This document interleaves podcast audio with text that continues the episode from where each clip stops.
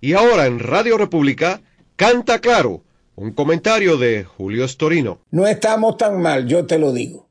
Mal está nuestro sacrificado dirigente Esteban Lazo, el cual estuvo diciéndole a los cubanos hace unos días que trabajar y trabajar duro es lo que va a generar las riquezas. Y te digo que está mal porque así, mandando a los demás a trabajar, tal vez piensa que nadie va a preguntarle cómo es que él, que no ha disparado un chícharo en su vida, ha conseguido alcanzar la categoría de vive bien, que es muy diferente al nivel de vida del pueblo cubano. Ahí tú los tienes, pues. Si tú le preguntas al compañero Lazo cómo estamos, seguramente te dirá que no estamos tan mal.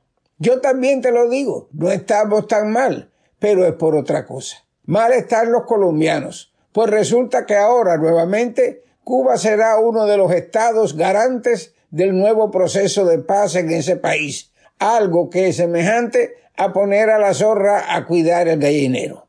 El régimen injerencista que más ha promovido el terrorismo y el consecuente desangramiento de Colombia, a cargo ahora de promover la paz. Le ronca el ver que ten, caray. Pero bueno, hay que reconocer que no estamos tan mal, no, que va. Mal están los amantes del deporte, pues como tú sabes, han sido pospuestos todos los eventos deportivos por falta de vergüenza, digo, por falta de combustible. No hay gasolina para trasladar a los equipos deportivos de un lado a otro para sus competencias. Pero fíjate, no estamos tan mal.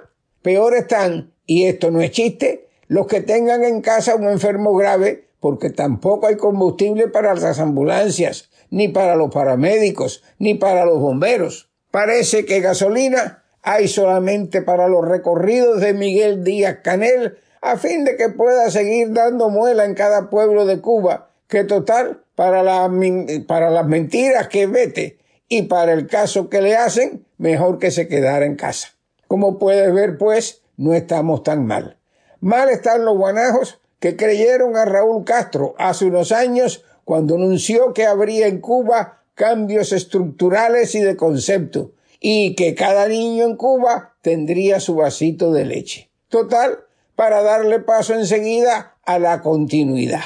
La continuidad de los atropellos, los abusos, el hambre y la falta de derechos. En fin de cuentas, la misma, la misma miseria. ¿Y el vasito de leche? Bien, gracias. Pregúntenle a los pinchos, a sus hijos y sus nietos. No estamos tan mal que va.